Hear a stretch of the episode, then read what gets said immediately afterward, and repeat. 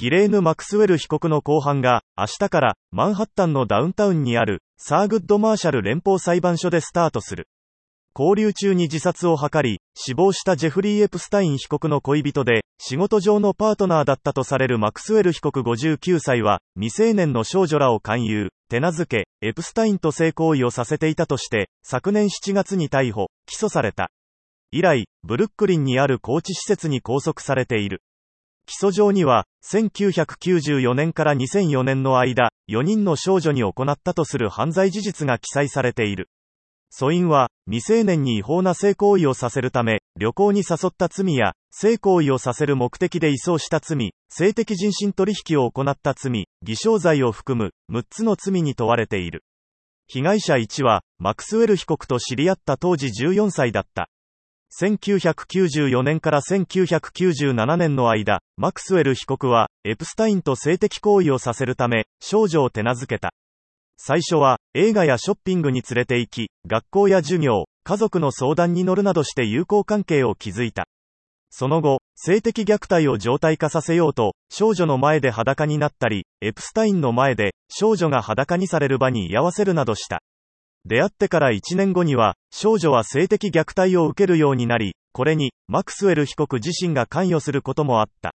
この間、マクスウェル被告とエプスタインは、少女にニューヨークとフロリダにある住居の間を往復するよう推奨し、結果として、両方の住居で、性的虐待を受けることになった。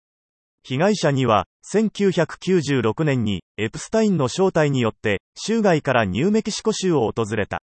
マクスウェル被告は、被害者1と同様の方法で、少女を手なずけ、エプスタインにマッサージをするよう勧めるなどした。被害者3が被害に遭ったのは1994年と1995年で、マクスウェル被告とロンドンで知り合い、エプスタインに紹介された。マクスウェル被告は、エプスタインが性行為に及ぶことを知りながら、少女にマッサージをするよう推奨。結果、少女は、エプスタインから性的虐待を受けた。被害者4は、2001年、14歳だった頃に、対価を提供する代わりに、エプスタインに性的マッサージをしないかと勧誘された。マクスウェル被告は、フロリダ州パームビーチにあるエプスタインの住居で少女と会い、家族や生活の話をするなどして手なずけた。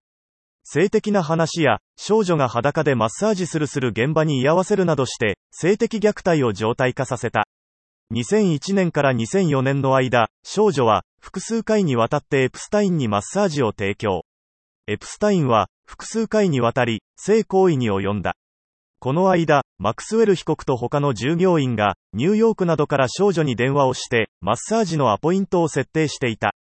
マッサージ後に、現金を支払っていたほか、少女が他の少女を勧誘するよう推奨し、報酬を与えていた。マクスウェル被告は、有罪となれば、最長で禁錮80年の刑を言い渡される可能性がある。審理に要する期間は、およそ6週間と報じられている。